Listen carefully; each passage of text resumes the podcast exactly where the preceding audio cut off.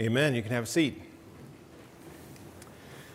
I serve on the board of a really small sort of uh, ministry organization that's been doing good work for a long time and has sort of been doing the same things in the same way for a, a really long time until COVID hit. And then everything came to a complete stop, right? There was nothing going on. And as we came out of that, everyone thought we'd just keep doing the same things in the same way, just like we'd always done them. But we soon found out Nobody was really interested in doing those things anymore. And then the, the leadership group had to think through okay, why does this ministry even exist, right? What, what is the purpose of this group? And there's, there's not really an overriding influence on that, so there's still a few little things going on, but because the group has no cohesive structure, no cohesive mission, there's nothing tying it all together. And so the mission becomes how do we survive?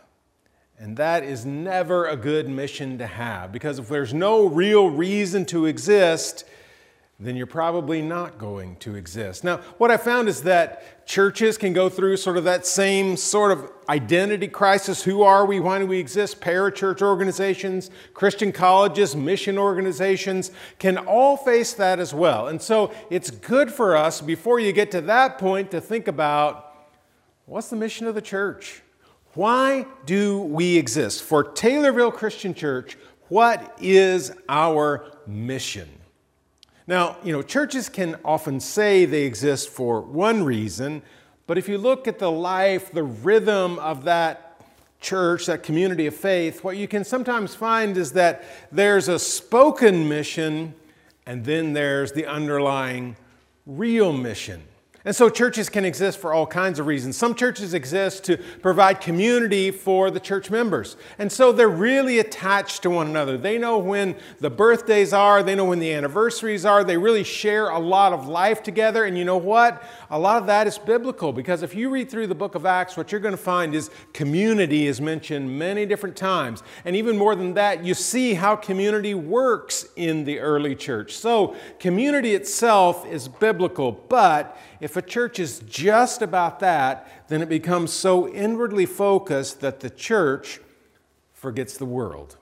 And so, just providing community is not a full biblical vision for what the church is all about. And we're missing something if that's our mission. And in fact, we become more of a social club than the church. Some churches exist to serve others. Now, Again, you think about that, and you see churches feeding people, and you see churches providing for needs like clothing and even housing and all those things. And guess what? That is biblical. When Jesus paints this image of judgment in Matthew 25, he says, You fed me, you clothed me, you gave me water when I needed it, you visited me, all those things are there. But here again, is that a full biblical mission for the church? Because really and truly, if the church is just that, then it's just one more nonprofit community service agency that might be found in any small town across the United States. That's not the mission of the church, though parts of it are biblical. Some churches decide, hey, what we're about is electing the right people to the right offices and enacting the right kind of laws. And again, you go, well, maybe you can find some of that, but I think that's hard to even point to in Scripture, and yet churches do it. It's not a biblical mission for the church. So, what is it? Why do we exist? That's what I want us to think about for the next few minutes. And some of you, if I ask, what's the mission of Taylorville Christian Church, you could tell me that quick because we've talked about it before. But some of you are maybe a little more new and you haven't heard us go through this. So today, I want us to think about that for a few minutes. And the way we're going to do that is to turn to a really short letter that we find in the New Testament the book of Second John. Now, we see this mission at work across the New Testament. And I believe we could turn to a number of places and see this mission at work, but it's stated clearly in Second John as well. So, Second John, short little letter. John's name doesn't actually appear there, but the early church attributes this letter to John along with 1 John, 3 John, the Gospel of John, and Revelation. Okay, so this is the Apostle John, the apostle whom Jesus loved, that we have writing this letter. Now, What's this letter about? Okay, John is writing this letter to a church that he wants to visit and maybe is going to visit, but before he gets the chance to get there, he dashes off this short letter, half a page in my Bible, to answer an important question. Here's the question Did Jesus have a physical body? And many of us are going, That's not really a hard question, right? Yeah, of course he did. And we might actually ask a different question in our culture 2,000 years later. Our question might be Was Jesus, the human being, actually God? What does it mean that this human being named Jesus, who lived in the first century, what does it mean for us to call him the Son of God? How does that work? That's a question a lot of people are asking in our culture, and it's a good question for us to examine, and we'll do that. But today I want us to think about this question that this church was asking that, that John wanted to answer. And the reason they're asking the question is for a couple reasons, as a matter of fact. The first is they looked around at the world, they looked at each other, they looked at themselves, and you know, said, you know what? Our physical bodies, man, they are sinful. We, we use our physical bodies to sin in all kinds of ways. We kill each other, we harm each other physically, we commit sexual immorality, we steal from one another with our, mouth, our mouths, we lie, we cheat people, we say terrible things about people, we gossip. All those things are at work in our physical body. And they sort of looked around and said, you know what? These things are bad. And how could it be that Almighty God would come and be among us and take on this evil flesh. Doesn't make sense to us. And they also said, you know what else about our physical bodies? They die. These physical bodies wear out and they die. And how could it be that God could take on a body and then die? Because God doesn't die. So, what's going on here? So, maybe Jesus uh, appeared to have a physical body. Maybe there was something going on so it looked like he had a body, but he didn't really have a body. Now, to make it short, John's answer is yeah, Jesus had a body. Okay? And in fact, these bodies that you think are so evil because of who Jesus was, living a sinless life, and because he was the Son of God, and because he was raised from the dead, he redeems these physical bodies so that we can actually do something positive with them. And in fact, all of that also defeated death, so Jesus' physical body was raised to life. Okay? So, all these things that Jesus did redeems our physicality, our physical body. So, yes, Jesus had a physical body, and he changes who we are in our physical bodies. Now, what in the world does that have to do with the mission of the church? Okay, here we go. Because Jesus changed our identity in these physical bodies, he changed us so that we can actually do something powerfully good in our lives as physical human beings. And John talks about that in 2 John. We don't have but one chapter, so we just give the verse number. It's verse 5. He says, And now, dear lady. Now, dear lady, we think it's him probably talking to a specific church. So this is not an individual, this is written to a church. So, and now, dear lady, I'm not writing you a new command, but the one we had from the beginning. I ask that we love one another. So, okay, well, what is all this? Uh, not new. We've had it from the beginning. I mean, his point is love one another. We get that. Well, it all goes back to John chapter 13. Same John, back in the Gospel of John, we read him recording the words of Jesus, and this is the way it goes. A new command I give you. So, this is where it's new, when Jesus said it love one another. As I have loved you, so you must love one another. By this, everyone will know that you are my disciples if you love one another. So Jesus says, okay, I'm giving you a new context of what it means to follow God. And that context is all about love. Love each other. In fact, love should be so characteristic of my followers that when people see you loving others, they're going to go, that's somebody who follows Jesus because I've seen those people at work. It's a mark of who they are. They love each other. Now, back to 2 John. John is looking back on that. Decades later, he's writing this letter. We don't know exactly when, but he's looking back on that and say, Remember when When Jesus said this for the first time, it was all new then. We've been repeating it to one another for a long time now. It's not new anymore, it's old, but it's still the same thing. The same thing Jesus said back when he was alive is still true today. Part of the mission of the church is love each other, love one another. But he's not done. Verse 6 And this is love, that we walk in obedience to his commands. As you have heard from the beginning, his command is that you walk in love. So we're called to love others, and we're called to love God, and the way we love God is to obey his commands, which oftentimes are tied up in our love for him and love for each other. So, what does John tell us? John tells this church, now remember, John is not writing to a group of just individual Christians. He's writing to the church and he's saying, here's what it's about love God, love others. And you'll see that in print in many different places here, and you'll see it on our website, and you'll see us talking about it. Love God, love others. That's our mission. That's what we're all about. Now, lots of the things that we talked about earlier can fall into those categories, but, but as this church, we are saying we are doing this intentionally because of where this all begins, and that's our love for God. That's where it starts. And then it is sort of grown out into our love for each other and for people around us. So, love God, love others. And that means that everything that we do as a church should be run through this test of is that a way to love God and love others or not? And if it's not, then it shouldn't be what we're doing.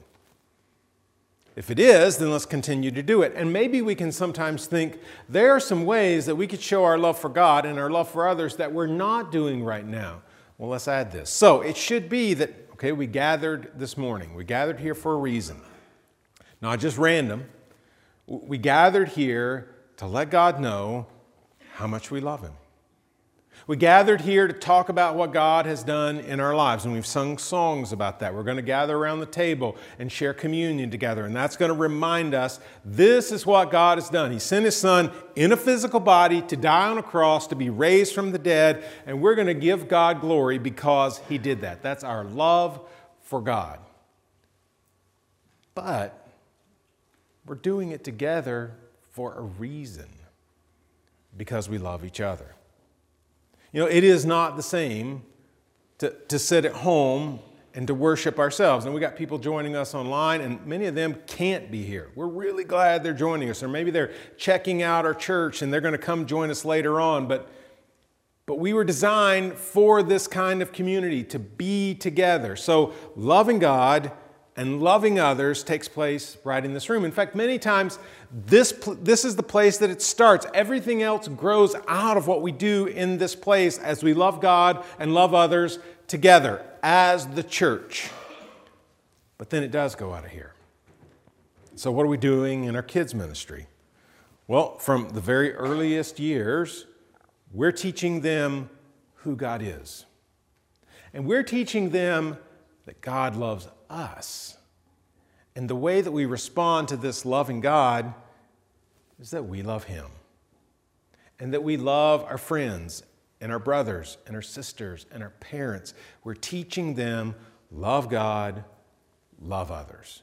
And that continues into our student ministry as we begin to see how that grows into a different kind of life and how you love God and then you love people wherever you are, whether it's at school or on a sports field or wherever it is, you're always loving God and loving others. That grows and expands. So that should be part of it. We think about our missions program. All of our missions should be an extension of the mission of this church. We are partnering with them because they see the same thing that we're called to love God and love others. Look at right here in our community. Loving Arms Crisis Pregnancy Center. That's one of our missions. I mean, it is all about okay, you're, you're in this situation, an unexpected pregnancy. What do we do next? Well, we want to show you, first of all, that God loves you and that you can love Him, that God loves this baby that you're carrying. And what we want to do is to show you how we can help you walk a path that maybe you were not expecting to walk. And we want to partner with you and we want to help you down that path. That is loving God and loving others. And we have missionaries around the globe who today have led churches and helped people worship, some of them in dangerous places where it was really not safe for Christians to gather, and they did it anyway because they're loving God and they're loving others. Some of our people in church gather every week to assemble bags that have food, and they go out to our schools in this community for kids who, you know, they don't have food on the weekend. They have school meals during the week, but on the weekend we want to supplement what their family has. And every one of us can donate toward that, the Hope Packs. It's a really simple thing, but you know what that is? It's loving God and loving others. You see, all the things that we talked about, whether it's having community within the church, whether it's serving the, the community around us or serving people around the world, those things fit in, but it needs to be done under this umbrella of we love God so much that we want to worship Him in everything that we do. And we love God so much that we want to love the people that He created because they are made in His image. And yeah, we mess up. We all do. But God has changed us, and because His Spirit is at work in us, we are better people. Now, you know, this is something that we're just not ever done with. Right? I mean, we can say our mission is to love God and love others. We're going to create programs and ministry in this place and in our community and really around the world that that are all about loving God and loving others. And there's never going to be a time when we say, okay, you know what, we're we got it. Now this is we've got it right. This is how you do it. Because it doesn't work that way.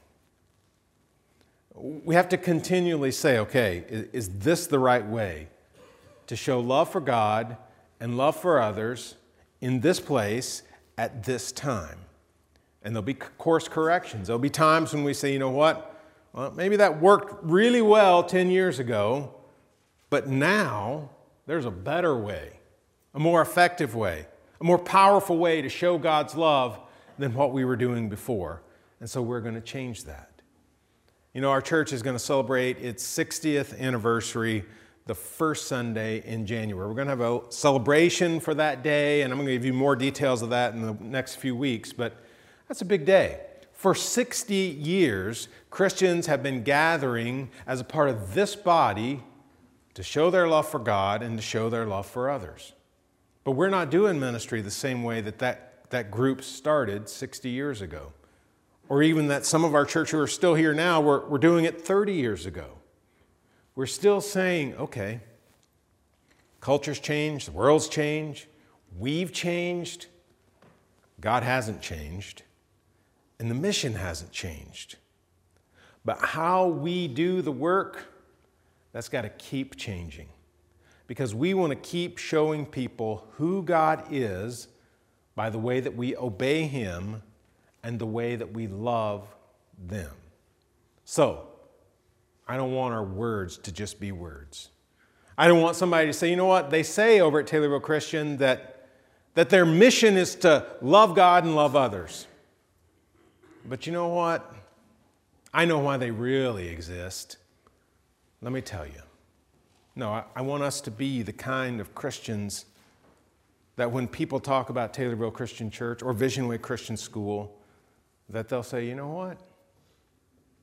I can tell they follow Jesus because of the kind of people they are, because of the way they treat each other, because of the way they do ministry. And love is so much a part of them that it's got to be Jesus at work because it couldn't be anything else. Let's pray together.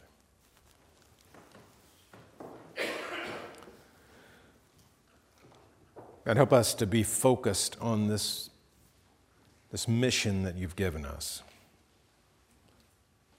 So easy for us to get distracted by other things, things that we just want, things that make us happy, things that make us feel comfortable. God, if it takes us being uncomfortable, if it takes us doing something we've never done, if it takes us being courageous, God, help us to do it. Equip us and empower us to love you and love others in the ways that you want us to do it, because we want this to be in your will. And God, we pray it all in Jesus' name. Amen.